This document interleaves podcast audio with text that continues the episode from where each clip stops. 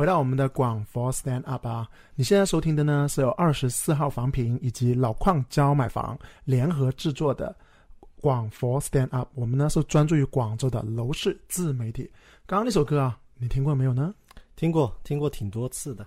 嗯，那我其实是二零二零年的十一月份才第一次听，嗯算是比较晚的了。嗯但是我觉得它的调调很好。然后刚刚医生也跟我说，其实这首歌它是一个舔狗之歌，是不是？差不多。嗯嗯好，上一期我们节目出街的时候呢，就有小伙伴跟我们说我们的收音是有问题的。那我一开始以为只是这个左右声道，因为如果按照正常呢，你们可以在右声道听到老矿的声音，左声道呢，听到医生，对医生的声音。是的。但上一期呢，正好我们的后期制作小哥哥呢，他就只剪了左声道，嗯所以就导致呢，所有的收声收音都是由 Eason 那只麦克风，也就是那一只，你们能听到 Eason 很清楚，然后矿老矿的声音呢，你们是听不太清的。嗯所以从这一期开始呢，我们依然是后期要加加加紧这个后期的一个检查呀，然后尽量不能够呈现这么不制作不精良的东西给到大家。啊，你上期有没有听出来？其实，我听得出就是你的声音非常小嗯，啊，但是我没有戴耳机，我是用外放外放的，所以没有多大的感觉。我只是感觉你声音比较小。嗯啊，其实我的声音不小的，对不对？啊我们现在从耳返里面听上去的时候，好，OK，那现在我们录制的时间呢是二零二二年的六月八号，也就是过了端午节了。其实 Eason 端午节有没有去哪里玩有去了我老婆的姐姐家里，去了河源，啊？河源，河源嗯我还没去过，它属于客家是不是？是客家。客家有什么美食或者是一些景点介绍一下？那边就是一个万绿湖嘛，万绿湖是比较出名的，然后它有开发了很多小景点。嗯然后我不是发了个朋友圈吗？嗯那里两百块钱，呃，门票，它的景观我觉得是没有知识城的时代天韵好的。哦，那知识城的凤凰湖了，就是 对对对，是那老邝自己呢，我就都在广州啊，就陪我的岳母啊，嗯。因为我的岳母娘就之前我不是发了一个 vlog，啊我去岳母娘家嘛，然后这次、嗯。那次是五一假期，这次端午呢，他就出来广州，我就陪他玩。实际上陪岳母陪岳母，终究还是陪娃，嗯。就还是带着娃啊，嗯到处吃吃逛逛。然后这一次我就正好去了超级文和友，哦。你，去过没有？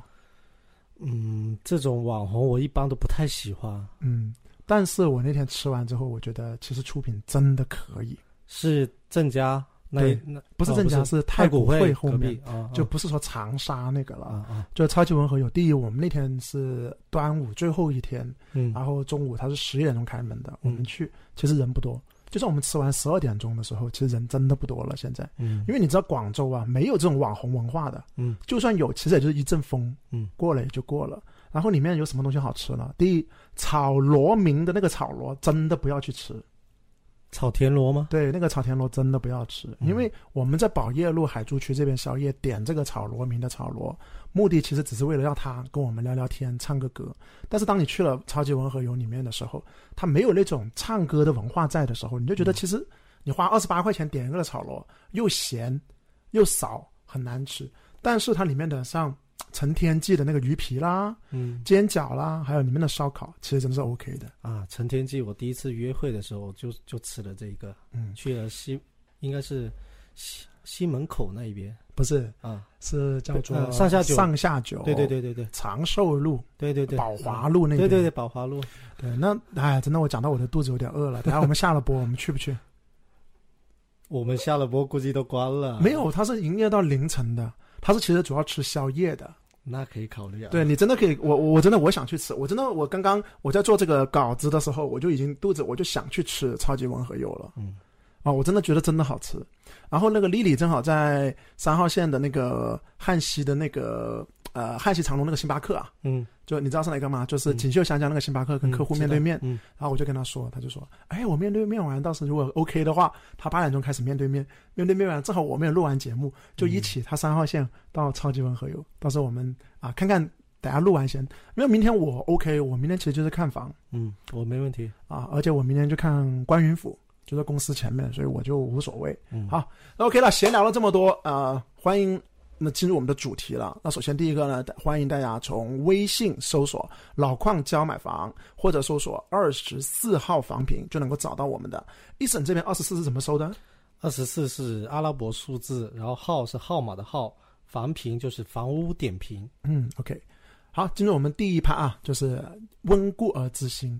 那上一期节目呢，其实我们主要讲的呢，就是央行调整了房贷利率对广州的楼市有什么影响。与此同时呢，我们也解答了两封 email 的。上次的发件呢，正好是端午节前，二零二二年的六月二号。那当然了。从这一期开始，其实我们已经是没有赞助商，没有 没有什么礼物去送的了。但是我们依然还是要读出这些精华的评论。那么有请 Eason 来读出这些评论呢？呃，第一位是来自 IP 叫九号球啊，他提到作为开车通勤一员，真的非常喜欢老矿的电台节目，在上下班的路上听着关于房产的资讯和分析，堵车也不影响心情了。语音节目太棒了，希望这个节目继续保持高频的输出。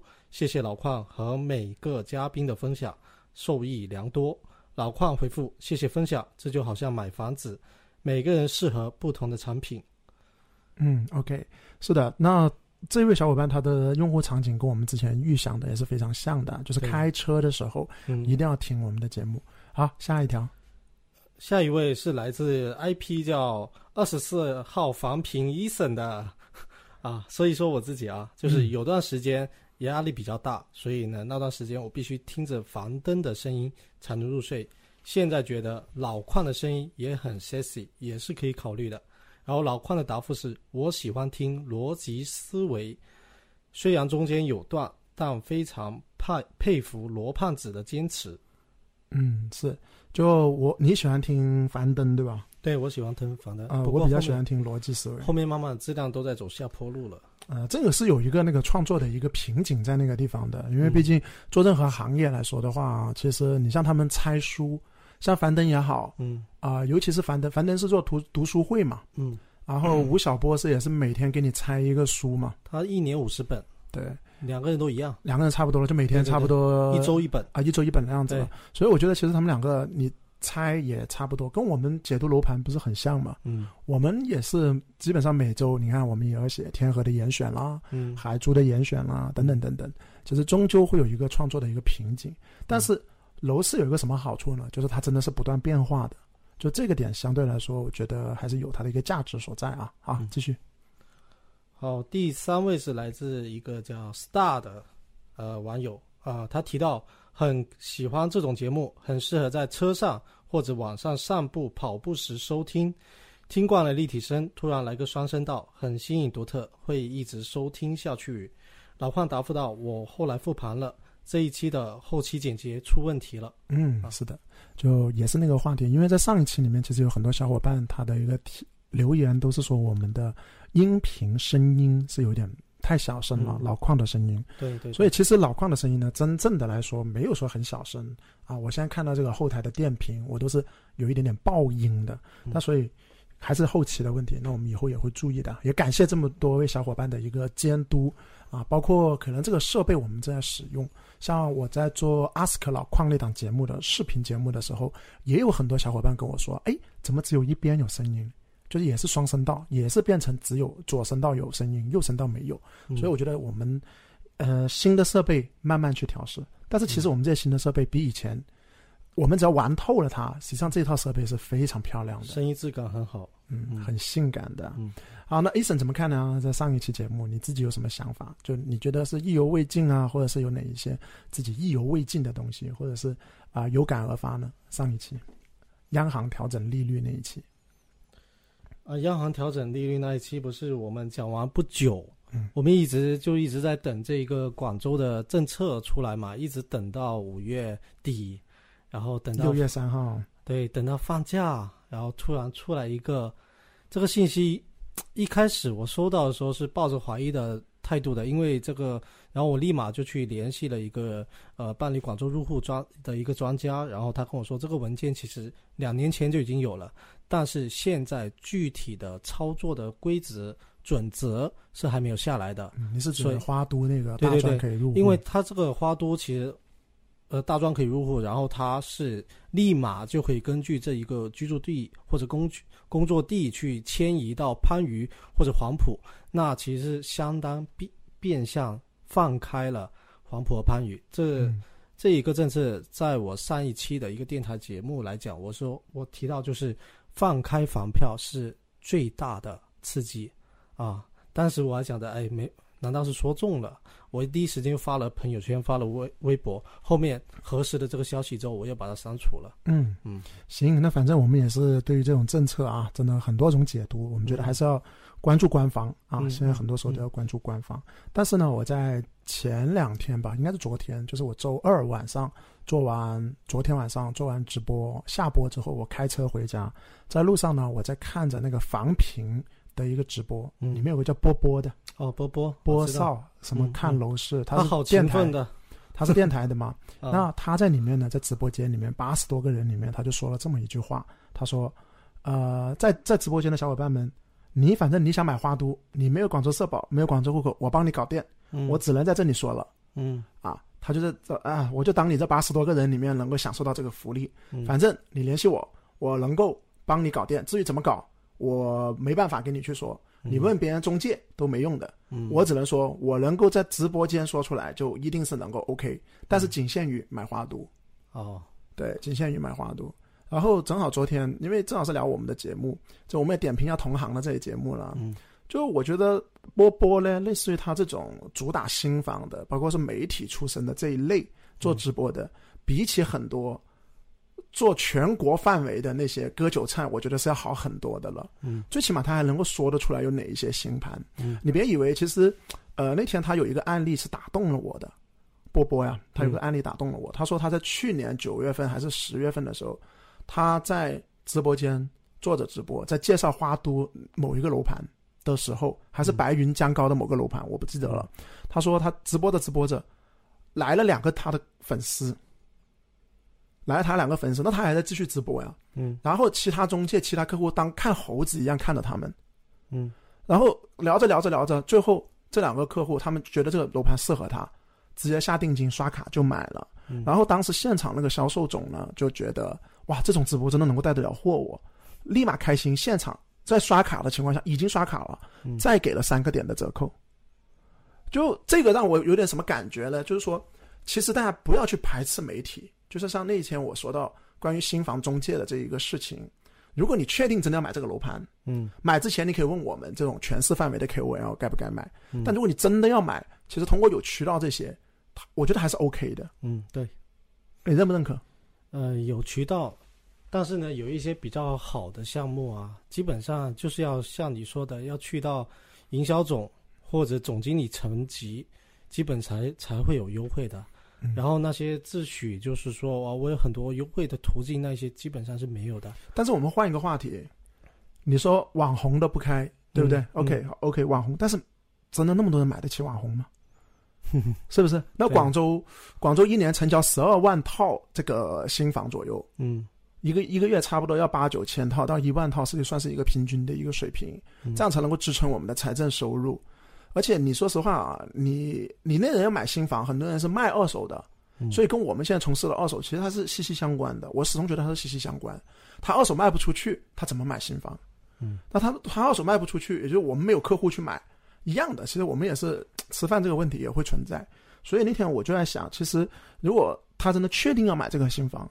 去找渠道是 OK 的，嗯，但是不要去问渠道该不该买这个房子，对，因为渠道一定是利益相关，就好像不要去问当地中介当地的房子要不要买嘛，一样的。好，嗯，OK 了，那以上呢就是我们针对这一期的上一期的这个，呃，上一期的这个温故而知新而进行的一个解答呀。好，我们继续我们的第一趴、第二趴啊，解答 email 了。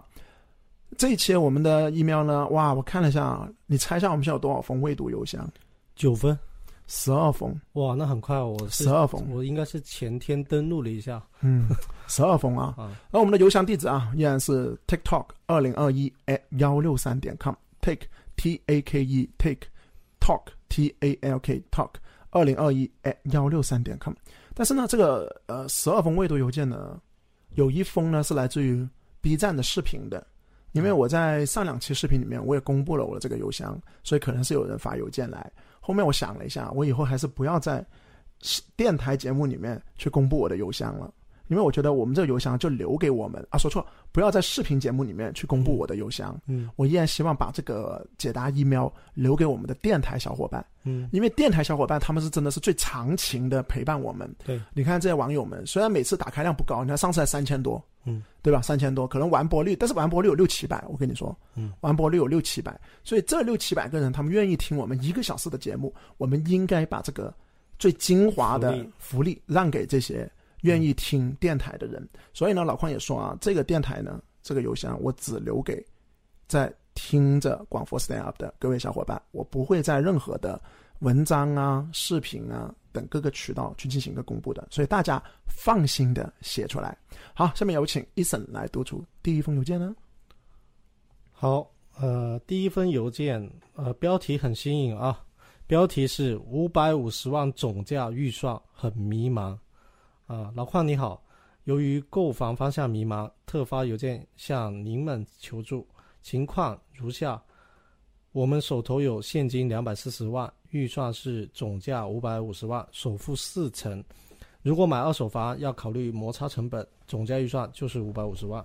如果呃买一手房，那么就不用考虑这些摩擦成本，预算可以提高到五百八十万。再往上，基本上都是负担不起。但是这里考虑的是月供问题，啊、月供负担不起。此次购房暂不考虑自住啊，主要看增值。小孩预计二零二八年才上小学，啊，然后他提到提到了三个方案，第一个方案华景的两房，从零到一的地铁，且有学位的加持，个人认为地段比较有价值，但楼龄已经二十多年了，担心五到六年后是否好出手。第二个方案是等待晨光下一期 A 五开盘，但实话是否会影响未来接盘者的心态？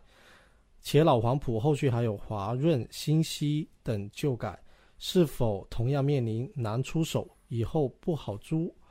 啊、第三点，其他区域二手房，您是否有其他小区推荐？最好楼龄新一点，好租好卖。啊、以上是第一位网友的一个邮件的一个问题啊。发邮件时间大概是什么时候？呃，四月二十号，啊、那也是很近的啦。嗯因为我们播出的时候，可能也就正正好两个月左右。嗯你先来吧，因为这个节目，因为我跟你讲，这个解答呢，实际上在我的昨天直播里面，有一位小伙伴跟他的提问是很像的嗯啊。那我其实我这道题呃这道 email 我都根本没有做任何的一个嗯呃准备呃，就是把嗯昨天的一个解答重复再说一遍。嗯。那你先来吧。好，其实现在像这种已经呃持有过一一套房，然后或者是说本来家庭条件还可以的，呃，然后是新婚或者小孩就就一岁的这种客户是比较多的，所以他们呃会发现五百五十万，如果在天河还是比较难下手的。那么我来解答他的一个方案一啊，方案一他提到华景两房的这一个担心出手的问题，呃。在这么拥挤的华景里面去买学位房呢，而且还随着楼龄的增长，再加上过了二三到二四这一波入学高峰呢，我坚定的认为就是后面一定是二胎的家庭，他才会觉得这个学位的溢价是值得的啊。那么现在现在啊，二胎呢就意味着要三房，现在华景的刚需线。以桃园庭院的三房，以直辉的三房为起点啊，三房要去到七百万以上，楼龄较大的一点一到五期，如果我们是说上车的话，啊一到五期，如果你有去看过啊那种环境，其实你可以现在去就以你现在心态，你去参照一下啊犀牛犀牛路的那种楼盘的那种感觉，你看能不能接受？如果你能接受。那么以后来接你盘的人也能接受。我的答案是不一定行啊。然后，呃，我看到你的预算啊，我我都猜测，呃，你就是应该是看小小六七的一些户型，而且是那种比较吵的户型啊。那么，呃，小六七呢比较吵的户型我是不建议的啊。小六七我一般只推荐呃四个户型，就是 D、E、F、G 那四个户型啊，东南向，然后呢。呃，噪音有一点点，但是它视野如果是高层的话非常好，望金融城，然后呃至少两个房是南向啊，这种户型是很好的。但是像这一种的，它的上车的代价也要去到六百六，也就是说以你目前的一个五百五的预算，你够不上好的三房，你够不呃够不上好的三房，然后你两房你去挑桃园庭院也只能挑到北向望广园、望华快、望高铁啊，五百多万。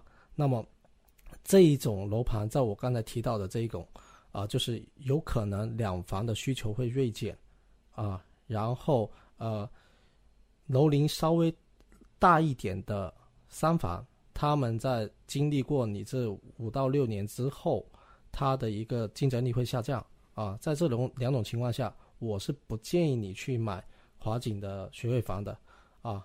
啊，其实这种人群他的一个选筹思路啊，我见得挺多的，就是来咨询到我的挺多是这种情况的，就是，呃，他刚毕业，然后呢，因为他的收入还相当好一点，或者家庭条件也比较好一点，他们一毕业就会选择租房在这个天河北或者华景的一带，然后经过五年啊，他本身收入不错，然后涨到了首付。啊，甚至说结婚了。对，然后在这段时间，他其实已经非常习惯周边的居住的环境配套，所以他当他涨到了这个首付之后，他不愿意离开这个地方啊。然后啊，其实这这一种有一种呃，这种感觉是有点来自于这种对比的落差，就是呃，当你想去租房的时候，呃，你去租房，你对表对标的是城中村回迁房。那么你到你当时怎么看，你都会觉得这些学位房配套好啊，又又有电梯，然后住的呃很舒服。但是等到你真正要花几百万去买它的时候，你的新房癌一定会上来。然后再加上如果父母出点钱，啊，他们出钱就一定会到这边来看，一看哦，你这个学位房啊几百万，就这么一个东西，破破烂烂的。对，那一般呢，呃，一般就不会。不会要了啊，然后如果预预算高一点的还好，预算高一点的还好，那基本不会买错。比如说五百五十万就是买晨光嘛，现在就是有很多人去买晨光。那预算低一点的呢，就很有可能要踩踩坑了，去到二十一号线沿线啊，然后不知道二十一号沿线还规划了很多的住宅啊，然在它前面有很多，比如说十三号线沿线有很多它的竞品。那么这种一般入坑的话，十年都妄想出来都出不来，啊，除非你就直接说我两百万买的，五年之后我照样两百万把它卖掉，我就是敢啊，除非你有这种断势、壮士断网的决心啊。那么我在这里给呃刚需的一个建议就是，你要记住啊四个原则，就是所有的楼盘它的选筹其实很简单的，你不要想的太复杂，就是。呃，第一点最重要的底层逻辑是，它要通勤金融城、诸城、琶洲、金珠琶三角区域，你选一个地方上班，啊，这一点，然后你去在上下班高峰期通勤，在五十分钟以内是最安全的，一小时是可以接受的。然后这一点，如果你觉得哎，呃，自己懒得去测的话，那么你可以直接参照。广州的开市停市的区域，第二，在这一个我刚才说底层价值的基础上，那么你选筹的优先级应该是地铁加产业聚集加次新大于地铁加产业聚集大于产业聚集大于地铁加学位，也就是说你提到的华景大于学位大于地铁加次新。你按按着这个选筹标的的顺序去选，第三啊，优先天河，其次是海珠东，再再次是老黄埔，最后是海珠西，第四尽量垫高脚往上买啊。然后还有一点就是学位房，你要记住，学位房它的最大的优势是你用楼龄去换入学资格，也就是说它最大价值在于说你边用它。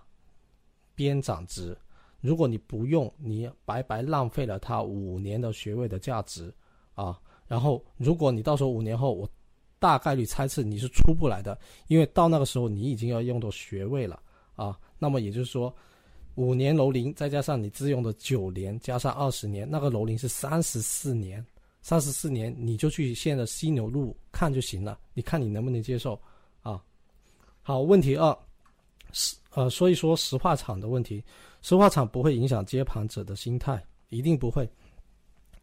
呃，你回想一下，在呃高峰期，就是在二一年的时候，或两千年年底的时候，那个 A 区，呃啊不是，应该是一区啊一区一区对一区，我告诉你，我的客户线上抢房，然后还有一些是通过去买黄牛，花了一万块钱的，十秒内秒光啊，那么。好，然后你再对比一下，当这个行情开始逐渐遇冷的时候，A 区是变成了全民营销的奖励不断在升级啊。那你排除这个变量，你就知道了，跟石化厂没有半毛钱的关系，对吧？但是呢，石化厂影响一定是有的，它会影响整个老黄埔的天花板，就是你没有优优越的居住环境，没有这种生态环境。你是没有去，没有办法去捅破一个单价的天花板或者总价的一个天花板，你没办法吸引太高净值人士的进驻啊。但是这一点呢，跟万科这种刚需王定位是没有关系的啊。讲回华润和新息的旧改，华润的新增对晨光是利大于弊的，因为它还会带来一个华润万象城，华润万象城。它万象汇后来对对对降级降成万象汇了。对，不管它是什么万象差，对不对？但是呢，这一种产业升级，呃，我我个人认为是要比地铁零到一的突破还要再大一点的啊。整一个老黄埔是很缺商业的啊。然后你可以看整个天河北，其呃不是天河北啊，整个天河也很缺商业啊。然后你看到山西这边商业一起来，是吧？对面产业一起来。呃，美丽湖畔就直接就起飞了啊。嗯，所以就以上就是你就会建议他还是调晨光。对，那没有还有提到这一个，提到这个华润啊，华润，我觉得他在他的住宅项目的这个户型的这个选配上，我认为他会主动的去跟万科城城市之光去做一个互补，因为他去 PK 刚需，他是一定 PK 不过万科的啊。我觉得他会在。这一个万科的户型上去跟它互补，那么我认认为啊，你选万科最经典的八十平、九十平、一百一十平的户型就好了啊。这一点除了中海，我认为暂时没有人能赢晨光。然后啊，讲回第三点，有没有什么推荐？我其实可以直接一点，就是因为你没有提起你的通勤的问题，那么我以我刚才提到四点原则啊，四点原则上我去帮你挑的话。六百五你就选银彩美居的三期，啊，八十加的三房；六百你就选陈家八十加的三房，啊，或者阳光假日园八十加的三房；五百五你就选中海康城九十加的三房，啊，看你的需求，啊，以上是我的解答。嗯，好，OK，到我这边啊，我先说一下啊，我在六月七号就是高考第一天的那个晚上，我也接到了一个来自于广州和北京的夫妇，就他们。呃，未来肯定是要北回北京的，目前在深圳。然后因为太太呢是有广州户口，所以呢现在就有一个四成首付的一个机会。同样的，也是大概两百到两百五十万的一个现金，是纯投资来的。那他们呢就非常看好金融城啊，而且他们就想去挑哪里呢？挑兰亭盛汇六十六房那种两房。嗯，南向的。对，但是一栋的啊，是啊二栋的，二栋的，二栋的。然后他跟我说，他投资的期限可以放长到五到十年，嗯，但是现在你也知道，兰亭生活业主的叫价是非常强硬的，对，这种两房都已经叫价八万多，你算上税费类的东西，要将近九万的了，嗯，那医生你觉得也是个纯投资，那我就给多你一个。选项了，楼龄新一点，跟这位小伙伴你看到没有，有点相像。嗯，这个 email 呢，他可能呃未来会住啊，但我的昨天晚上那个客户他是一定不会住，他就是要纯投资。嗯，如果是你这种金融城兰亭盛会次新房的两房，你会不会推荐？兰亭现在比较火的还是高总价大面积的火起来了，其实它的低面呃小面积的话，现在是有价无市啊。这这个现在兰亭的行情跟它对面的。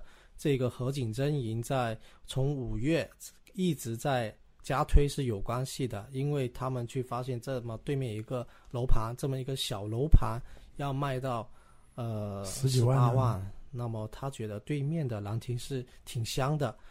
然后现在其实，在整一个天河东部来讲，你要去找到这么一个大型的次新的小区，没有，真的没有。兰亭就是有这个稀缺性，嗯所以就是你五百五十万，你一定是要花出去的情况下，就是我这就是闲置资金，我就想投资。那么我认为好东西永远是没有买错的，就是买贵而已。那买贵你其实可以通过时间这一点来弥补的。嗯啊那所以你觉得其实这个是 OK 的？OK，那它跟晨光呢？纯投资？晨光，呃，我告诉你，其实我之前也遇过这么一个客户的、嗯啊，姓黄，黄先生啊，非常的年轻有为，九六年的。最后我们当时是看了这个晨光，看了这个黄埔花园，啊，然后在这个兰亭上面，呃，最后他让我去帮他一锤定音的时候，我们最后是选了兰亭的嗯啊，呃，如果是我的话，我就会觉得两者其实差别不大。但如果要我说呢，呃，兰亭盛会的这个两房啊，已经叫的这么高啊，嗯将近如果算上税费九万，嗯我是会觉得让他先不要买，嗯就我宁愿让他去买晨光，所以嗯我就会 push 他。就昨天晚上那个，我也是 push 他去买了一个晨光。所以你看，回到这封 email 跟昨天那个一模一样。嗯那我也给你的答案就是，呃，不要说你华景的两房了，华景两房是比不过兰亭的两房的，嗯，增值上面来说。对，就算是兰亭的两房 VS 你金融呃你晨光，我依然都会觉得你其实投晨光就 OK 了，嗯因为九万左右的一个单价，我觉得现在是我都搞不懂啊，当地业主其实都搞不懂的，但是没关系，我们搞不搞得懂不重要，有成交就 OK 的了，嗯。这东西就是这样子。所以言而总之啊，我个人觉得你买晨光，对于你这个价位五百来万这个价位里面，其实是更不容易犯错的。嗯。我承认，可能买兰亭，你抓这个卖点，如果比如说你不要说十年，你可能八年，甚至于说五年，有一个来一波行情，嗯。你在高位把它给抛掉，哎，嗯。那 OK 是很爽。但是对于这种新房，网红的新房，他你如果抓不准，比如说如果你的孩子正好要读书的时候，因为他提到他的孩子二零二八年要入学，嗯对不对？现在是二二年，如果二零二八年要入学，也就是最少二零二七要做置换了。嗯就正正好是二零二二到五年后二零二七。嗯那如果万一二零二七年它不是一个学位的旺季，嗯万一它不是一个学位的旺，呃，万一它不是一个，它不是学位忘记，说错，万一它不是一个房地产的好好卖的时机，嗯你有可能你就卖不出去。嗯而我之所以推荐晨光，就是因为这封 email 的小伙伴，你如果万一你就算不卖，你读书就好了。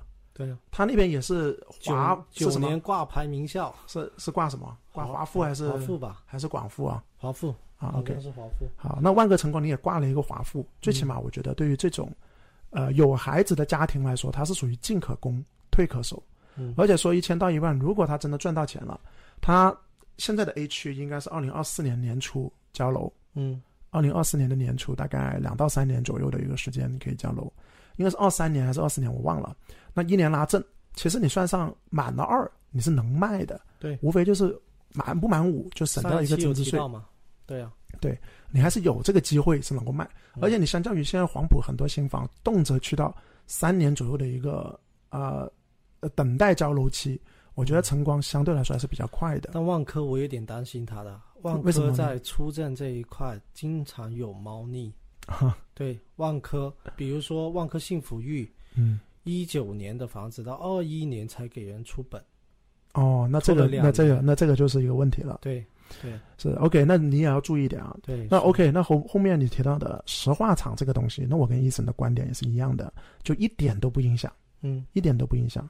因为对于石化呢，就用数理化的一个呃码农经常用的东西，写了一串代码出来，里面有 bug。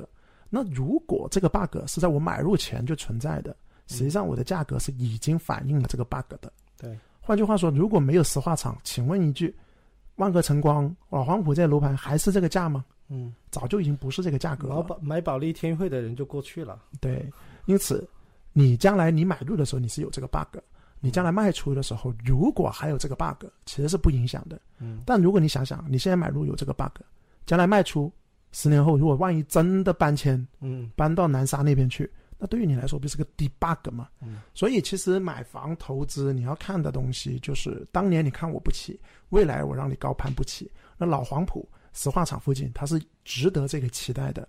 而华润的旧改，刚刚医生也说了，它会弥补整个板块甚至整个老黄埔最大的一个痛点——商业的稀缺性。嗯，所以我觉得这个是反而是利大于弊的。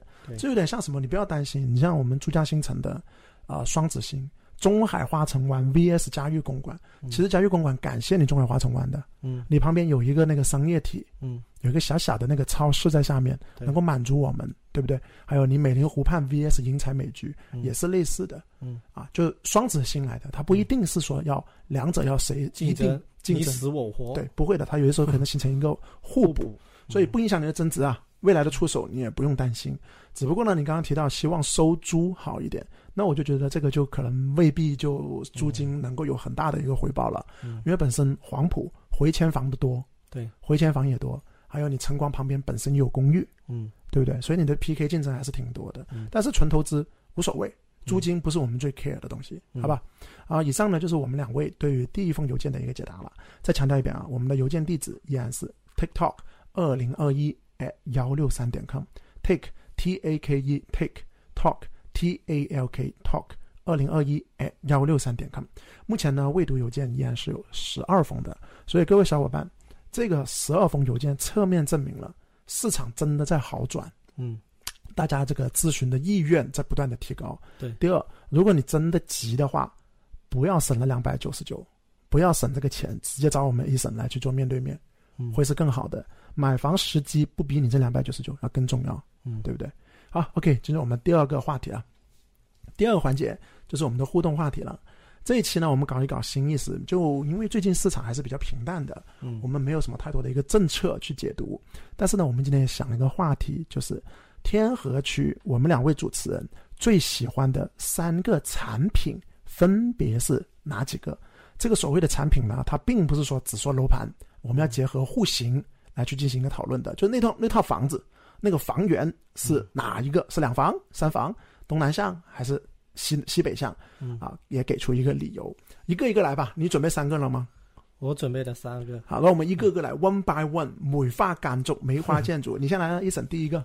那我先来一个大的来嗯挑战一下老邝啊，呃，我先，但是我要先哎，等等，我先说明，我们两个是互相都不知道是，我们两个是完全互相不知道的啊。不知道看有没有是，呃，有没有是，嗯、正好我们匹配到一起的了啊。你先来吧。我可以提前说可能不会啊，大概率是不会的啊。嗯那其实我自己在喜欢，呃，说到喜欢具体的户型上面呢，我一般还是会先从外部去看，啊、外部比如说去看整一个楼栋它的一个俯视的一个平面图，来确认啊这一个户型是不是属于整一栋楼里面的一个凹陷的户型。如果是那种凹陷的户型，它的视野一定是小于一百八十度的，这种我不会喜欢。然后第二，我会结合整一个小区的平面图，看楼栋所处的位置，看它是否有噪音，楼距是否太小，然后最好是单层的户数不要超过六户，啊，一层六户以上的产品，最起码小户型的采光一定是不好的，一定是凹陷的，比如说翠城啊，然后呃楼距小的，比如说呃逸景啊，然后第三。呃，最起码这一个户型要在三分之一以上的楼层啊，然后从内部看，其实呃自己有经历过一套一买一卖的话，我认为大家对于产品力的理解是已经到位的了，就无非是我们经常讲的，第一个朝向，朝向我肯定会优先选南北对流，因为我老家啊，我那边住的就是南北对流。呃，一到夏天的时候，我爸妈是直接睡在客厅啊、铺那种凉席，不用开空调，不用开风扇，就这样就睡了啊，非常的凉爽啊。其次是东南向，再次是南向啊，然后继续往后推啊。第二是一定要方正啊，我不喜欢就是这呃有一些角啊等等这些啊。嗯，然后第三是哦，你是潮汕人哦。对我是潮潮汕人对于户型的要求讲究真的是特别多、啊，非常高啊。OK，继续。第三是这一个进深比啊，进深比我会要求它在大概是很多人会喜欢这种一比一啊，我可能会倾向于是一点五。我喜欢它采光面够的同时，它要够深，够深的话，大户型它就会做到它有几个房间是分布在四个角的这种，我是比较喜欢的。这样的话，呃，主卧的这种私密性会比较好啊。虽然牺牲了一定的采光面，但是我更看重这种私密度，还有老人跟小孩跟主人间主人间可以分分隔开啊。第四是这个面积的分配要合理，就是你要警惕主卧非常大，次卧非常小。比如说美林湖畔的，我第一次看上的一个户型就是七十四平的那种南向两房的户型，它的主卧是可以的，它客厅非非常大，但它次卧只可以放。放进去一张床，嗯，就叫一加一了。对对对，准确就叫一加一啊。对啊，第二是客厅太大，卧室太小，就是我刚才举的那个例子。然后还有一种是其他面积都很大，但是厨房、卫生间比较小。这一个可以参照现在的广钢，很多这一种户型啊。然后好，这几点这四点是我最看重的。如果在吹毛求疵的话，那么我会要求一个。动静分离，啊，以上是初级的需求。那么，如果在这个区五点的初级需求上面，我去再加多一个叫自我实现的需求的话，就是我会提到一个功能性。那么，功能性就是多一间房喽？不是，功能性就是主呃女主人想要一个想要一个这衣帽间或者她一个化妆间，嗯，然后男主人可能要一个书房。啊，这种或者是说，你一进门，一进门左边或者右边，呃，推开一个小门，是一种是那个收纳室，你可以随意的，就是把你刚买的东西啊或者行李啊，直接先丢进去，啊，就是这种功能区。那么好，我现在就举一个我个人比较喜欢的，然后也是目前在我预算内的一个户型，就是华锦里的。一百四十八或者一百四十四点几的这么一个户型，这个户型无论是一百四十八还是一百四十四点几，它都不超豪宅。对它，它就是套内不超，对它套内不超，建筑超了。对对对，啊，这种，然后它是两房三两梯三户，嗯，南北对流啊。如果你现在正在听我们这一档呃电台节目的电台节目，同时。你可以现在就打开贝壳找一下华经理一百四十八这个户型，嗯，然后你听我的讲解，就是我永远都相信一句话，就是有能力的人改变生活，没有能力的人被生活改变。好，现在你拿着这个户型图，你看我会怎么去改变这一个房间带给我的一个居住的体验。首先进到门左手边。左手边它是一个小房间，然后它还配了一个阳台，啊，然后这里呢我就会夹出一小段用做一个呃一个叫收纳间，然后我会把它的门做成推拉门开在这一个厨房那一边，然后它有一个阳台做成那种阳光间，这就是我的书房，啊，然后再往里进呢就是我的主卧，主卧那里呢。我会改造出一个化妆间给我的老婆，啊啊，然后这一个户型呢，南北对流啊，我很喜欢，啊，然后呃，这一个做饭的空间、吃饭的空间是单独出来的，啊，大家可以看到，啊，这是我目前力所能及比较喜欢的一个户型，因为啊，如果我不是这一个总价的话，其实那肯定是越大越好了。我最喜欢三百平的户型，嗯，啊，就是星河湾，啊。好。OK，那老老邝啊，这边刚刚 Eason 呢非常详细的讲解了他对于一个好户型的一个看法。嗯，那 OK，那我我我第一个啊，我觉得天河第一个我比较喜欢的，其实就是一个新盘珠江花城。嗯，因为珠江花城呢，在你开车的时候你都听过它的一个宣传语，就是同等面积多一间房。对，多一间房。因为我推荐的其实就是它一百四十方的这种四加一房，准确的说，其实应该是叫五房的。因为它刚刚多的那一间房，就是刚刚医生说的，呃，你刚刚提到你华锦里那个，你还要自己把那个阳台给再推出去一点点，对，入户那里。直接把阳台做成我的阳光房，对，但别人是珠江花城是已经设计好了，嗯，就你只要你只要好像是交个两千块钱还是三千块钱，他就会帮你把它给隔好它。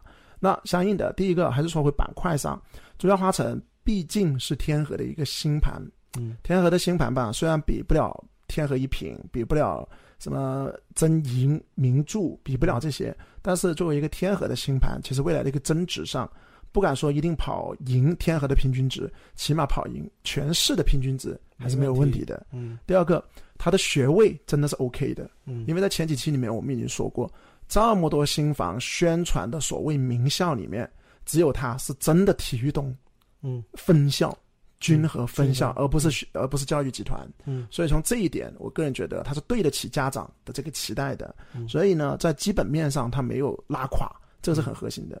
好，呃，一百四十方，因为在这个价位里面，你要做到四加一房，那当然就做不了南北对流了，它只能够做到一个横厅的四加一。嗯啊，没办法，因为毕竟面积有限啊。嗯啊，但是我觉得，其实你想想啊，现在是三胎时代了，也就是说，它能够做五间房，嗯而且你认真看那个珠江花城一百四，他加的那个一，你如果愿意的话，让让老人家住，做一种定制化的家具，他是住得下的。它并不是完全只能做保姆间，只能做玻璃阳光房。你真的要睡人的话，老人家去睡，他也能够睡得比较有尊严。所以我觉得呢，在未来这种三胎时代，甚至于说在疫情时代，很多人都要居家办公，那这个时候其实这种多一间房对于他们来说，我觉得是很重要的。因此，珠江花城的这个一百四十，我觉得在整个天河的这个面积段里面，它是 YYDS。那像刚刚医生说的，你这一百四十八，虽然你套内不超。但如果像老邝要买，我就算结清全部的贷款，我都要给到七成的一个首付。而珠江花城这种，理论上你只要给四成就 OK 的了。但是有些人他会愿意给一半呢，或者有些人给六成，他不用强制自己给到一个七成的一个首付。所以我觉得这一点呢，从金融的杠杆性上来说，稍微比刚刚超豪宅的可能要高一点点啊。好，OK，第二个你的推荐是哪里？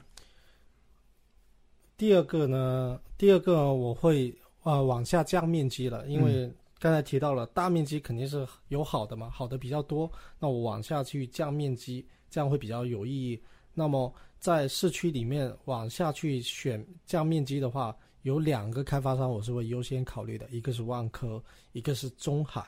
但是呢，你去看一下整一个天河，好像没有万科哦，万科有，但是是合作的，是哪个盘啊？富力万科云起。啊，对对对对对，我的、啊我想的是富力的了。对，呃 OK 它前面那一排就是富力的嘛，嗯呃富力万科云起啊、那么它这一个户型，它可以做到，呃，它就是南向啊、大概九十七七平，然后是有两位，同时呢，这一个卫生间是跟着主卧一起朝向南向的，嗯，然后呃那一边呢，其实如果你朝向南向，如果你楼层够高的话，你的视野是非常好，而且私密性非常好，没人可以看到的。嗯啊，这种我是比较喜欢的。我喜欢在卫生间在唱歌的时候高歌一曲，然后呢对着外面唱，这样噪音也不会在天井位去回放，被人嗯投诉、啊。这种我是比较喜欢的。好，但是这个楼盘的问题大家都知道，就是那个二十三楼以上的那个产权问题，现在都一直都交不了楼啊，没办法。当年他们卖的时候，就真的这个我觉得挺牛逼的啊，嗯。这个东西明明呃部队发了这个通知了，啊，然后富力也好，万科也好，就就他妈的不通知那些购房者。对，两年前你可以看到很明显的，应该是二十一吧，二十三，二十三23楼以以上二十三以上全部是暗着灯的，然后下面是有亮灯的它，现在应该正在解决，我听说。有开始已经有亮了。对，现在正在解决，所以啊相对来说，我觉得这个，反正当年买的人还是赚到的涨幅还是 OK 的嗯。好，我第二个我来推荐啊，第二个我喜欢的楼盘，我依然会给到一百四十四以下的这种一百四十三的大四房是谁呢？就是我们奶厂四大金刚，招商雍华府了。嗯为什么呢？是因为你要知道啊，首先第一个，奶厂作为天河，呃，生源比较纯粹，楼龄次新，而且纯居住的一个住宅，而且也靠近天河智谷和科学城，就方方面面，牛奶厂就不用说了，基本面肯定没有问题的。但为什么我只推招商的这个户型？因为我们今天讨论的是喜欢的产品嘛，嗯就没有讨论增值这个东西。嗯增值上可能华润的奥体东或者龙湖的园林景观可能会是增值更快一点。对的，但我们今天只讨论户型。嗯，奶厂招商雍华府它有两种一百四十方，它有一种呢是一百四十方，是非机户型招商啊。嗯，它有一种是一百四十的非机户型，那大家可以理解四间房。就是我说的喜欢的那种嘛。对，嗯。好，呃，但第二个我今天要推荐的其实是它一百四十三，现在贝壳呢目前在挂的有一个一百四十三点九九，嗯。就刚刚好差零点零一到一百四十四，就也不存在豪宅税的问题了，因为它套内其实是已经超一百二的，嗯。它套内是已经超，它就差了那么零点零一缴纳豪宅税，而且相应的刚刚也提到，你理论上你是可以四成首付，嗯。六成的一个贷款，它现在报价十万，我们不管它报价合不合理，嗯，但它有一个什么优势？它就是，我就告诉你它的优势就是，它比刚刚另外那三大金刚多了一个衣帽间，而且那个衣帽间呢是跟主人房连在一起的，你可以把它做成女人的衣帽间，你也可以把它做成你自己的一个书房，甚至之前我看过有业主孩子刚刚出生，把那里做成孩子的一个 BB 房，嗯。啊，这个是一百四十三。好了，那既然说到奶厂，那我们当然也要说一下，为什么招商雍华府的这一四三是整个奶厂四大金刚里面最好的，分别是这样子的：金地、天河公馆，它的一四三它也有，其实三个楼盘都有一四三。金地天河公馆的一四三，它的问题是它也是竖厅的这种，但它做不到南北对流，它是竖厅。刚刚那个奶厂一四三也是竖厅，但是金地呢，它是有两间房间朝南，两个房间朝北。嗯，而奶厂呢是三个房间，三开间朝南，一个小房朝北，所以这点就优势。对，第二，金地它没有刚刚我提到那个多的这个小小的衣帽间，嗯，所以从实用率上来说，确实没有招商这种深圳开发商偷面积偷得多。好，第二个，呃，奶厂的这个招商呢，它可以做到，刚刚我说它多了一间房嘛，它其实这个多的主人房可以让你自己内部南北对流，它客厅做不到南北对流，哦但是主人房 VS 那个多功能房，它是可以自己内部做到南北对流的。好，华润，华润一百四十三方，它的问题是它有一个入户花园。那哎，有些人说，哎，有入户花园当然好了，对不对？但是你要知道，正因为他有了这个入户花园，就导致他最小的那间小书房是很小的，嗯也就是你刚刚提到的，哎，有一间房是住不下老人家的。嗯那这一点的话，就相对来说，我说实话，老人家住进去是非常没有尊严。我也看过华润天河的这种一四三，所以呢，这个问题就导致华润其实最热卖的是一二一二级的那种四房，一二四的那种四房，走量上是比一四三要走得更快的。而且它还存在的一个问题是，呃，华润这一四三它的客位跟主人房的卫生间是连在一起的，连在一起是非常尴尬的。你想想，如果别人别人呃客人要上个卫生间，嗯还要经过你主人房的门口，嗯嗯嗯，这种宿厅很多会有这个问题。是那那还有一个问题，你呃你想啊，夫妻如果过性生活的时候，嗯他们经常要用到人家主人房的卫生间，嗯，如果他那个客卫跟你主卫加在一起的时候，嗯会听到一些声音。不和谐，呃，不是不和谐，是听到一些和谐的声音。嗯那我们不是开车呀，但我经常说了，其实你看老邝在对于四房，因为我自己也是个二胎家庭，对我会带入很多这种真实的居家用的一些东西。对，夫妻要要那个私密性主人房是要非常高的，我很看重这个私密性。对，而且那呃而且刚刚金地也好，龙湖也好，我也提前告诉你，他们所有的这个主人房卫生间都会挨着其中一间房。对，但是招商的那个他是不会，因为我刚刚说了，他有多一个南北对流的这个多功能间，嗯所以招商那个你真的主人房在里面，你想怎么玩就怎么玩啊。嗯我们开点小小的车啊。啊啊，房子还是跟生活还是息息相关的嘛嗯啊，请允许老邝开了一点点车啊。好，OK，那继续说了。所以华润一四三呢，我觉得唯一的不好就是，呃，它那个主人房旁边的老人房很小，嗯。不适合居住，我都把它叫做三加一的。你一四三居然才做一个三加一，我觉得是很不合理的。OK，最后龙湖了，龙湖呢，其实它没什么太大问题，但它问题就是它这是横厅，它一四一做了一个横厅，啊，它也有飞机，对，它也有飞机它，有飞机，它有飞机，它也有一四一，也有横厅，就相对刚刚招商那种竖厅，呃，动静分离会稍微差一点点。因为横厅，呃，说实在话，那三间房里面，他们跟动区的这个客厅、餐厅还是有太多的一个联动，私密性上来说没有这么好的。嗯，啊，因此，所以金地，呃，不对，说错，因此招商雍华府作为奶厂，户型最好就是它的一四三嗯的大四房。啊，注意不是呃飞机户型那种啊，是那个，所以这是老邝的一个推荐了。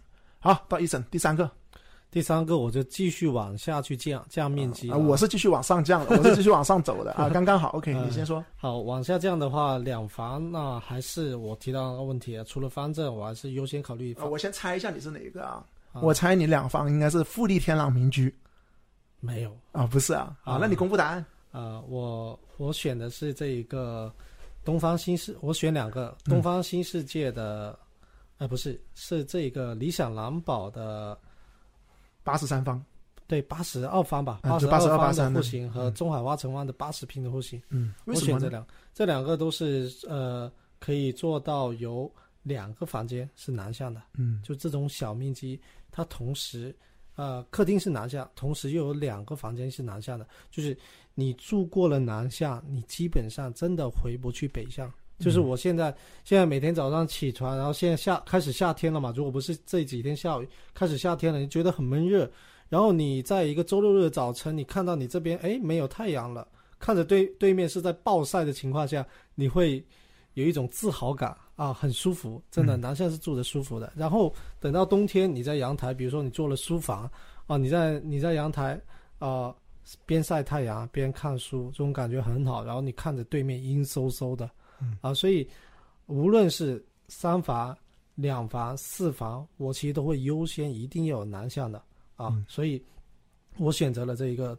呃，中海花城湾和理想蓝宝的这种八十二方左右，然后又可以做到两副两个房朝南的这种户型。其次呢是东方西世界，但是它要去到八十八平，嗯，那啊就说实话有一点点浪费了。对，有点浪费了啊、嗯啊，这是我的选择。好，OK，到我啊，我最后一个推荐，那我就往上走了，嗯跟大家开开眼啊。我们聊一下我们广州四大顶豪怡德公馆。嗯哇，怡德公馆所在的地段呢，就听我们节目应该是第一次聊的啊，就是在珠江新城的东区。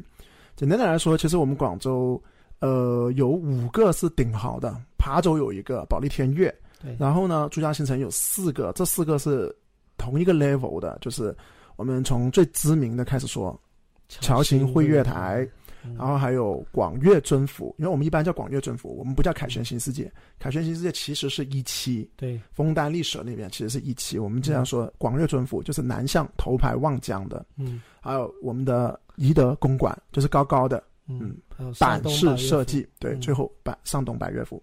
为什么我会推荐怡德公馆呢？因为很简单，刚刚提到了另外三大金刚。呃，不得不聊保利天苑，因为保利天苑呢是海珠区的，不在我们今天的天河区。而且保利天苑你要望江，说实话，你不多不少，你还是真的就是北向。嗯北向这个问题跟南向两个价值上还是有一定的一个差距的。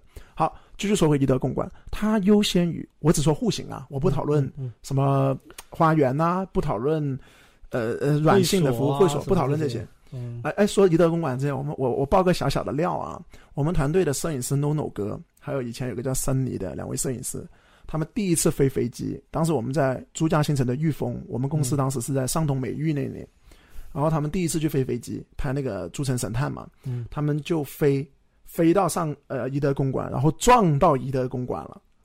拍嗯。珠江公园的时候撞到怡德公馆，整个他妈的机子掉下来，然后确我确实有这种危险的。好危险。然后我跟你嗯讲，那次是他们唯一一次出事。那这次出事，我就真的好彩，他妈的没有砸到人。嗯哇，你想想，在怡德公馆砸到人哦，嗯他有那个号可以查的，是你买的，是谁买的，他都能够查得到的。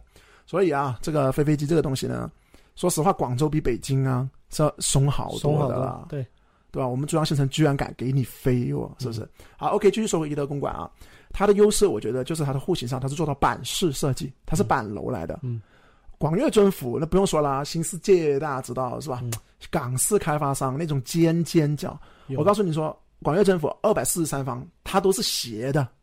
斜的，对，对。听是斜的，对，因为它为了它是它那个聚宝盆，对，它为了要跟它的一期、二期形成一个聚宝盆，为了要能够看花园，嗯。而且要兼顾你看江，所以它在某一些位置上面，它必须是要斜着的，嗯，对不对？大家都可以理解，是一个聚宝盆来的，是一个圆形。所以广粤政府的户型，真正的其实新世界港式开发商，我们广我们中国人啊、不能说中国人，上次有人说啊，你你你你香港人不是中国人吗？我们国人可能不太适合。对，他这种只能在这一个房间和厅的部分去做一个隔离，然后就看起来所有都是方正的了。对，嗯好，侨兴汇悦台，那大家知道它的户型的问题就是得房率太低了。嗯，它的得房率是非常非常低的。这才是豪宅啊！对，那当然我们不讨论它的那个呃房价涨，但是我个人觉得它这种设计感上，包括它的落地玻璃啦，嗯呃西晒的这个问题，你是二百三十五房那种，它是有一个房间是西晒的，看广州塔的，嗯这个问题是很大的问题来的，所以我觉得我不会推荐侨兴汇悦台。你真的住的舒服的话，侨兴汇悦台其实住起来真的不舒服的，单纯考虑户型啊。最后上东百悦府，那更不要说上东百悦府这种这种设计风格，直接是照搬了美国的那种。呃，叫做 condo，类似于像公寓那样子，就一栋单体楼，嗯，直上直下，嗯塔楼那样子的一个设计，而且没有阳台的，对呃，全玻璃的那种幕墙封闭的，那可能也不太符合我们国人这种南北对流啊。平平板啊嗯这种板式设计，所以真正的四大顶豪里面就是它。那目前呢，我看了一下怡德公馆在，就大家都是两百多方的样子的一个价位里面，它有个两百一十七方，就是这种呃很正常的这种板式设计。这种板楼啊，南北对流，而且它有一个优势是什么呢？它是做到两百多方嘛，它是做到保姆间跟厨房跟另外一个房间是在最南侧的，就是在厕所那边啊，不是在厨房那边的。对就是让保姆跟主人房动静分离之余，也让保姆单独开来。嗯，就这个，我觉得是豪宅里面，我们经常说四加一也好，或多少多少这样也好，你要给保姆姐姐预留一个位置啊。你让她住一间房吗？这个太浪费了吧。但是如果给她三个房、五个房，让她有个睡觉的地方就够了嘛，嗯对不对？所以我觉得怡德公馆这个珠江实业的顶豪产品，还是更知道我们中国人要什么。嗯所以你看到没有，珠江实业、珠江、珠石、珠石，同等面积多一间房。对，从一你看我们今天推荐的楼盘里面，我已经推荐了两个珠江实业的，一个珠江花城，一个怡德公馆。你小心别人说你恰饭哦。啊，这个不会，这个不会恰饭。怡德公馆有什么好掐的？怡德公馆，花城啊，珠江花城也跟我们没合作呀。我们加盟了贝壳，我们是不能够带客户去成交，跟我们没有合作的。这个我们要先事先声明一下，所以大家知道，当我们在聊这些的时候，老邝也是依然没有任何利益相关的，好吧？嗯医生有什么补充啊？没有了，好，开眼界了。对，看了这个豪宅之后，其实我跟你讲，这个豪宅我都看过。嗯，就是跟我上次说到那个，我经常说那四千多万那个做做比特币的那个客户，嗯我是都看过对、嗯我都看过。就那一次，虽然他最后没有买，因为他可能有其他的投资、嗯其他的事情，他就没有买。嗯但是我是跟着他去看了上东百悦府，看了侨兴汇保利、天悦保，利天悦，都看过一遍。就有些时候，所以我们作为这个房产自媒体也好，或者是买房经纪人也好，跟着这些高总价的客户去开开眼，其实对于我们的一个选筹观也是正确的。嗯所以大家呢，有些时候看我们的文章啊，尤其是天河严选，觉得哇，你又跟我聊什么峻岭啦，未来我们又聊中海花城湾啦。实际上，我觉得是你要知道这些稀缺好盘，它一定有成交。对，既然他有成交，就有人掰他。那掰他的人是什么样子的人？其实我们比你更知道。嗯，你可能会坐井观天，你可能只能看自己手头上五六百万、七八百万，嗯但是我们可能真的接触到一千、一千二、两千、三千，我们可以把他们那个买房观传导给你。嗯虽然你现在达不到他们的实力，但当你以这种心态、有这种认知去挑你六七百万、四五百万的时候，你能够有一个跨越，同时你也可以定一个小目标，对，也嗯激励你啊，好吧？对 OK，那以上啊就是我们本期的这个互动话题啊。那你发现没有？其实我们不聊政策的，我们还是可以聊得很嗨的，对，因为政策有些东西不能讲。是，好最后一趴啊，来到我们的 email 解答。第二封 email，首先呢，先说一下我们的 email 地址，依然是 TikTok 二零二一 at 幺六三点 com，take t a k e take talk t a l k talk 二零二一 at 幺六三点 com。目前呢，我们依然是有十二封未读邮件的。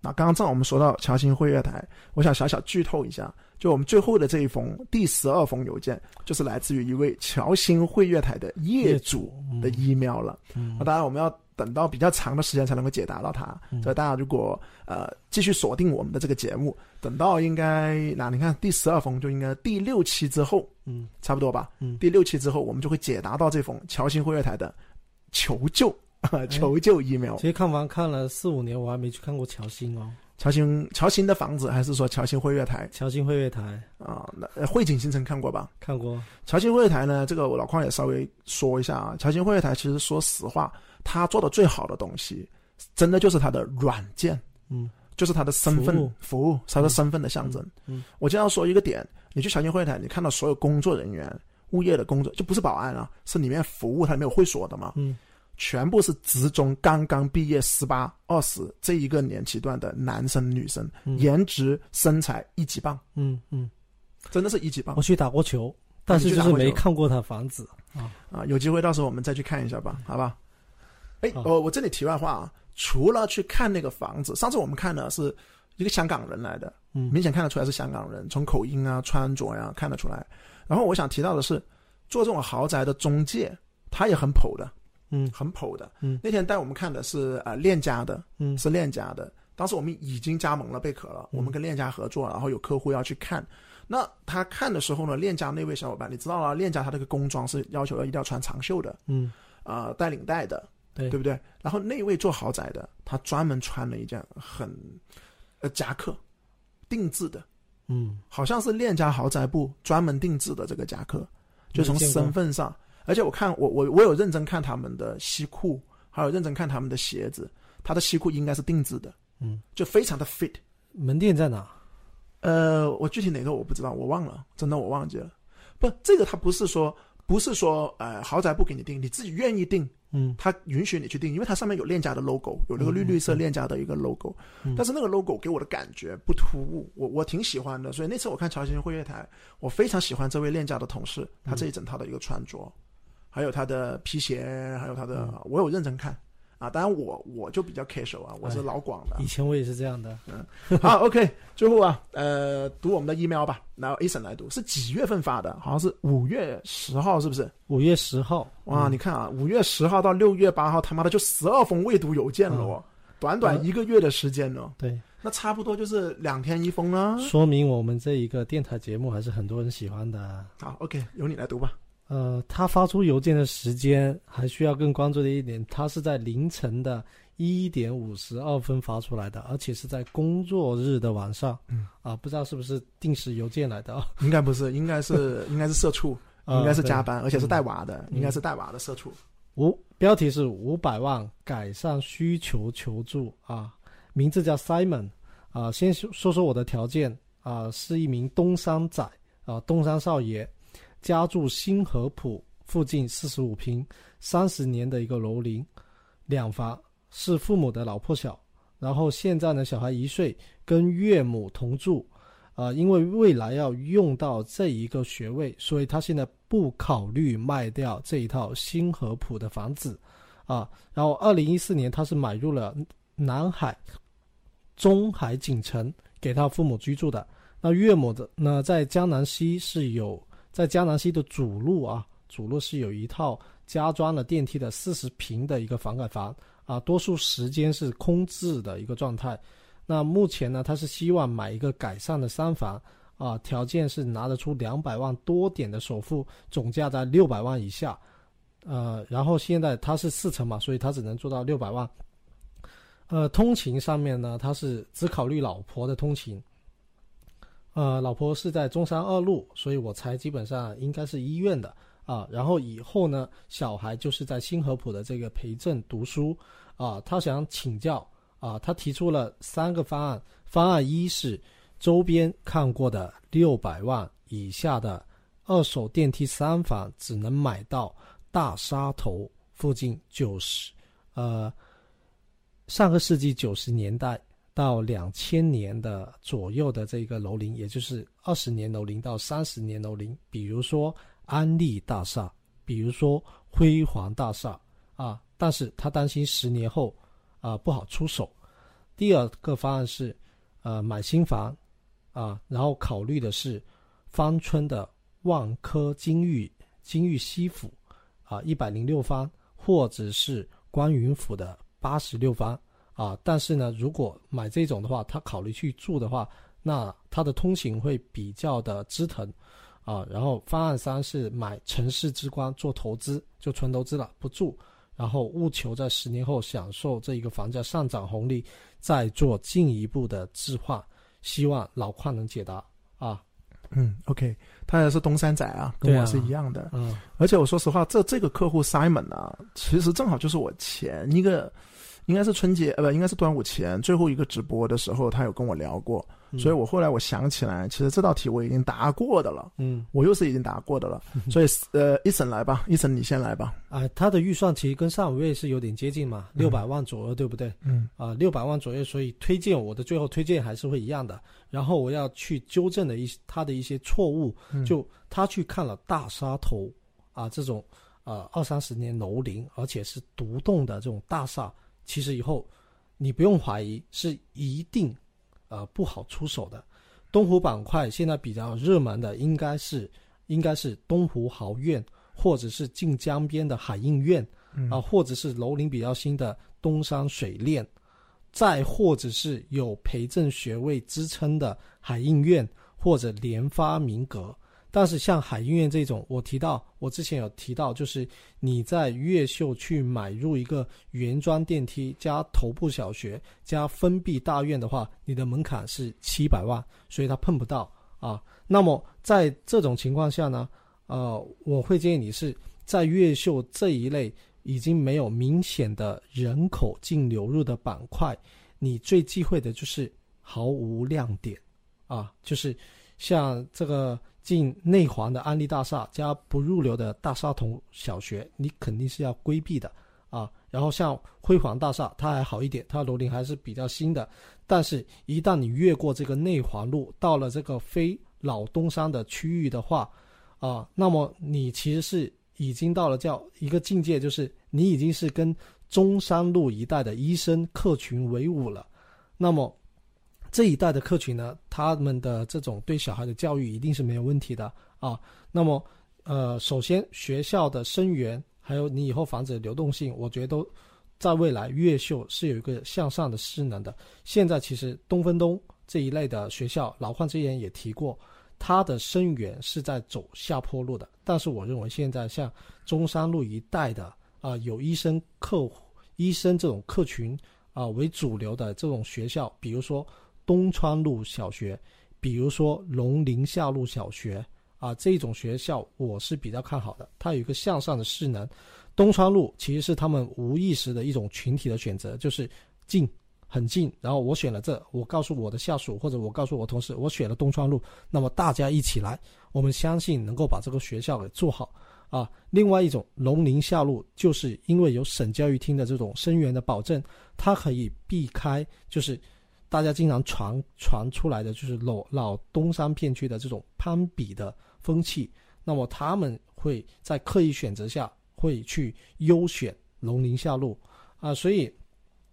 呃，我给你的建议就是，这我刚才的呃一个回答已经回答了你的问题了，就是你不用去选啊、安利大厦或者辉煌大厦啊，他们十年后一定是不好出手的啊。那么到这里的答案其实已经很明显了，就是呃像前一位也一样，就是你在没有用到学位的情况下，不要这么早去考虑学位房。但是你的夫人通勤是在中山二路。而且你作为东山少爷，我认为你会像老邝一样觉得，呃，像东浦这一带是什么啊、叫叫美食荒漠啊、嗯这种地方，你其实你是你是住的不舒服的，你这种体验肯定非常差的，你不习惯。所以呢，我会建议你住头分离，跟上一个呃这一个邮件也是一样的，就是那么你纯投资的情况下还是一样，优先天河，其次是海珠东。再再接着是老黄埔，最后是海珠西啊，六百五优选美林啊，就是银彩美居三期八十加三房，六百选城价阳光王安阳光假日八十加三房，五百五选中海康城的九十加三房，新房选晨光，没错的嗯啊，这是我给你的建议。嗯，好，OK，到我了。首先第一个就 Simon 那天呢直播跟我聊过，所以他有很多的一些细节啊，所以很多的一些细节的东西，嗯啊、他是聊的现场是聊得很深的。嗯他实际上是 他其实是有三套房。哎，我的水呢？啊，没拉水。OK，算了。他其实呢是有三套房。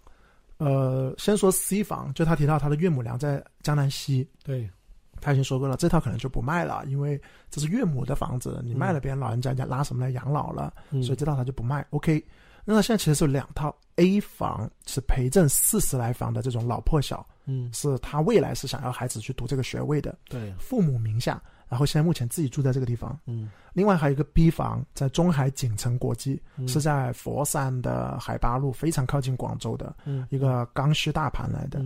那写的是自己名下，而且呢，他说过他是一手业主，嗯。一四年一手业主买的。嗯。你想想，其实那个时候也就一万多的一个单价，嗯。现在居然是两万多卖出去，实际上还是赚的。嗯。那我当时给他的一个建议就是直接卖掉嗯。B 房，嗯。卖掉中海锦城国际，因为他现在手头上现金是有两百来万嘛。嗯如果卖掉中海锦城国际，实际上手头上现金应该能够去到四百多万，嗯四百万左左右右吧，嗯呃，三百到四百左右。那这样子的话，它本身可以杠杆的，它四成首付嘛，嗯本身也可以杠杆的，理论上可以买八百，甚至可以买九百万总价的房子。他的收入够不够？呃，那天我跟他聊过一下，就还 OK，就这无所谓。他就说我跟他的原则就是，你能不能杠得了九百，这个无所谓，嗯你甚至你能杠八百也可以，嗯但总比你现在五百要好得多。对，我广州选房，我我也很尴尬的。我我广州选房，我卖了中海锦城。其实你想嘛，我现在买多一套五百万，不管是晨光也好，还是刚刚提到那种大沙头的电梯楼也好，其实只是个五百万的资产。嗯那我还有一套 B 房，在中海锦城国际，在佛山那边，那我何不把这个中海锦城国际这个 B 房把它给卖掉呢？嗯反正当时这一笔现金我也不拿来住的，是他爸爸在那边住。嗯。因为那天直播，他跟我说，他爸爸在那边已经玩的很 happy 了，因为你知道那边靠近就很多广州人嘛，对，买中海锦城的很多广州人，千灯湖、金钟高新区非常广，广州人也非常多，嗯。也有公园，嗯。也有地铁，啊，千灯湖我真的很喜欢。对，所以那我就说了，你爸爸如果真的喜欢那边，你不就继续给他租就好了嘛，嗯。或者你把这个陪衬的老破小，你们到时候搬搬到你们买的八九百万这个房子里面，把陪衬老破小租出去，嗯，然后用租金补贴给你父亲，在中海锦城国际，你愿意租个两房也行，三房也行，甚至四房也可以，随便你，你愿意怎么样？那边都是消费来的，嗯对不对？好，那 OK，所以当你卖掉锦城中海锦城国际这个 B 房之后，你扎这个现金，你可以上七百，可以上八百，可以上九百，无论如何，比你现在有个五百万的现金要好得多，可选择范围里面就多得多了。那你现在有一二三三个方案，你的一方案就是在东山口自住，那你原来想的是五百万，但是如果你能够上到八九百万，实际上你能够挑的这种电梯楼啊，嗯甚至刚刚医生刚刚提到这些，我觉得都是 OK 的。嗯就算你的岳母娘啊、呃你说你将来孩子要读书了，呃，你现在孩子才刚刚可能出生没多久，未来你的孩子需要读书，老人家无论是岳母娘过来，还是你爸爸妈妈过来，你八九百万你买一个三房都够他住的，没有什么太大的一个问题。所以这样子的话呢，总比你现在大沙头这种九九十年代末期到两千年的电梯楼要好得多。嗯 OK，第二个，那如果你说你要挑中海观云府也好，华地湾也好，这些新房你可能会住的爽一点，嗯住的爽一点，而且有地铁的，那你起码你的户型上是不是可以改善？嗯，你中海观云府，你原来五百来万，你不就是挑个八十六房吗？对，但如果你能够去到八九百万，东北向。你一百零六啊，或者是你的一百三呐，一百三低一点的楼层，嗯你其实都能够调得到的了。嗯就最起码就算是同样一个楼盘啊，我们我们前面中海观云府我们非常熟，你八十六跟一百零六，甚至跟一百三以以后都是不可同日而语的。嗯尽量把自己的预算拔高。好，最后最后你说投资，你说你原来五百万，哎，只有晨光，但如果你真的去到七八百、八九百，天河一品、嗯珠江花城，嗯甚至于说你愿意等一等华润的新西村，因为医生也说新西村的旧改可能跟晨光的这种刚需不一样，它可能会偏改善一点。对，那我拉这个八九百万，我不相信在华润还买不了一个四房，嗯，我觉得应该是买得了的。我算你七万单价吧，我算你老黄埔的天花板。呃，嗯未来你看现在那个呃保利学府里已经是六万多了嘛，嗯。那我算你一个新房卖七万，我卖你算有可能捅破到七万啊。它客群很明显，很简单的，就是黄埔花园置换过去。对，然后给我当你卖七万块钱，嗯那你一百二十方七万八百四十万，你嗯去到一个四房，应该问题不太大的，是不是？那你也是改善上比你这个晨光五百来万的这种三房刚需，未来增值上是不是要明确很多？因此你看到没有？实际上你的一二三方案里面嗯都没有错，无非是通勤近一点。住新房爽一点，老城区还有增值快一点，嗯无论是哪一个，其实你我都建议你卖掉中海锦城国际，把你的预算提高到八九百。如果你提不到八九百，你七八百都比你现在五百要好得多。嗯，所以就具体什么楼盘，我觉得那天我跟他直播的时候，我就没有跟他拆解，我就跟他说完，他一听，他觉得哦，是我他的破局点就是要卖掉这个佛山的房子，我不明白为什么星河不不卖呢？因为他有陪衬的学位，他小孩现在才一岁啊。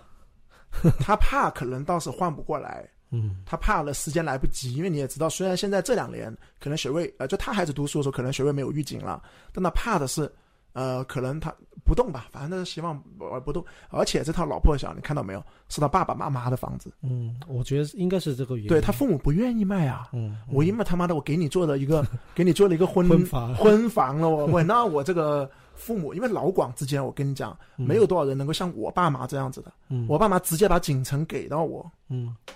就他不管的，他就为了孩子读书，就这点我是非常佩服我爸爸妈妈，嗯。因为大家知道老邝我们家是有中海锦城啊、嗯。是花园，不是中海锦城国际啊，嗯。目前还是东风东的一个学位房。你想想，作为一个顶级学位房，而且它这个楼盘也是顶级的一个学位房来的啊，嗯。顶级学位、顶级学位房，我爸爸妈妈想都没想，当时直接就跟我说，而且当时一出那个海珠区的学位预警，嗯，去年十一月份一出，他们看到这个消息，立马就他立马就约我，就说，嗯哎，儿子，我们赶紧去过户吧。嗯就把房子过户过到给我了。嗯当时我跟我太太也是在已婚的状态，也就是我太太是一定有这个房子的份的了。嗯啊，那所以说我觉得这一点，就为人父母者，呃，爷爷啊、奶奶啊，他们想的没有想什么增值这些东西，嗯他们就很传统的觉得。房子就是留给孩子的，那孩子既然呃孩子的孩子孙子既然就读书，那么就给孩子用，所以这点我也是非常感谢我的父母啊。所以老广呢有个好处是什么呢？你发现没有？老广就算他买的没那么好，或者是置换没那么好，其实他都有能力去纠这个错，他的纠错能力是比很多新广买买错一步强很多。是强很多的，对对对，是不是？嗯啊，而且你想他那个谁，他岳母在江南西其实还有房子的，对啊那栋也不用动，而且是空置的哦。对啊，那所以我觉得其实这个都 OK 的，然后、是吧？OK，那反正呢，呃，以上呢就是老邝给到这一位跟我一样是东山仔的 Simon 的一个建议啊。不知道你们对于这封邮件有什么样子的一个想法？欢迎大家呢在评论区里面也留下你们的一个观点。OK，那这封邮件我们解答完了。那再次强调，我们的邮箱地址依然是 TikTok 二零二一 at 幺六三点 com，take t a k e take talk t a l k talk 二零二一 at 幺六三点 com，目前依然有十二封邮件，因此就算要读到你，你现在听到你发过来，都要六期之后的事情的了，嗯可能两三个月啊。所以急的话呢，依然是直接找我们付费咨询。OK，最后啊，送出我们上一期的一个有奖问答，先公布一下啊，我们上一期的这个有奖问答的一个答案，就是呢，来自于二零二一年呃二零二二年五月份，我们的央行调整了汇率之后，这四大行的汇率分别是多少？那其实呢，四大行它是有不同的一个汇率的，也请医生给我们读一下，就读一下四大行吧。呃，中国银行是四点八五，农行也是四点八五，建行也是四点八五，工行是最低的四点七。对，这个四点七它是已经包含了 LPR 加加基点的。对对对对对对，好，那其实在这个水平来说的话，就比起以前，比起上次我们说可能一年前那个五点九五点啊、八五点九，五点八、五点九是要便宜很多的了。嗯，但是他们依然不是目前我们全广州最便宜的。对我们全广州目前最便宜的，我猜测应该是外资银行。外资银行分别是多少？应该现在是有四点四五，啊，是哪哪哪个外资银行？可以说吗？可以啊，没问题啊，外资银行无所谓。像一般都是汇丰啊嗯、广发呀啊，或者一些小银行，比如说广州银行，啊，广州银行不呃不渣打啊，渣打汇丰这种外资嗯是可以做到四点四五的。嗯，但是呢，其实我也知道这种外资银行对资质的审核是非常比较严严格。对，但是我们现在发现啊，广州银行，我们今天正好看到了一个数据，是乐居网的，来自于呃六月四六月七号的一个数据。广州银行呢，目前对于首贷其实也是四点四五嗯嗯，，啊那这个也是挺便宜的啊。对，啊，广州银行也还行，反正放款速度现在也是一个月啊。二套的话就会很贵一点，现在二套我看到市场上基本上都是五点零五左右，嗯，还是比较贵的。好，那以上就是我们上一期啊，上一期其实还是挺多人打中的哦，上一期。对呀。本期的问题是什么呢？一审来说一下啊。本期的问题是：天河占地面积最大的楼盘是哪个？占地面积，嗯，对，啊那请注意啊，是指它占地面积，而不是它的建建筑。筑面积。嗯。因为建筑面积的话，比如说你像一些高密度的那些，它起了五十层楼，嗯。我操，一一层楼多少多少，那它建筑面积可能会比较多。但是像中海观云府就这样子嘛，它占地面积其实很小，嗯，但它建筑面积其实不小的，嗯。对，所以它容积率会稍微高一点。那同样的，我们这个今天的问题呢，依然是指占地。实际上呢，今天的占地呢，我和一审是分别有一个答案的，对。对不对？就你那边有一个 A 答案，我这边有一个 B 答案。但是我们两个在后面求证呢，呃，我这个 B 答案是毫无疑问的，目前显示公开资料可以查到的是一个最大最大。嗯那你那个的话呢？呃，从一个不严谨的角度上查，也算是最大。所以我们嗯两个不知道这两个到底是因为有一个是叫占地面积，有一个是叫规划设设计面积啊、嗯规划面积，所以我不清楚这两个到底谁是准确。嗯因此，我们依然是把这两个楼盘列为我们的双冠军。嗯就这两个 A 或者 B，你只要在评论区里面随意的说出任何一个，只要猜中了，那么我们都会送出我们的奖品的。第一位呢会送出原价九百九十九元一审一审的面对面咨询一份。第二位答中的呢，可以获得原价两百九十九元，我们老矿团队咨询师的面对面咨询面聊啊。最后呢，如果第三位答对的，就送出一百九十九，依然是由一审去进行一个微信的一个解答，嗯，好吧？OK，这次没说错了吧？这个价格应该没错没错，好。OK，好，一审今天这期节目差不多了，有什么补充啊？没有哦，我看了一下时间，一分二十呃一小时二十八分钟了。差不多，我们现在每期都这个时间。对，如果加上前面的那个音乐，然后加上嗯后面最后的音乐，这期又是破了记录，九十多分钟了，嗯好吧？OK 了，那本期节目就我觉得还是挺爽的。嗯，我们两个这样子聊这些户型啊，然后这样聊聊天啊、聊着聊着好像自己买上了一样。对啊，就开开眼界嘛，好吧？OK，那感谢大家，欢迎大家从公众号“老矿教买房”或者二十四号房评关注我们，我们下期再见，拜拜。拜拜。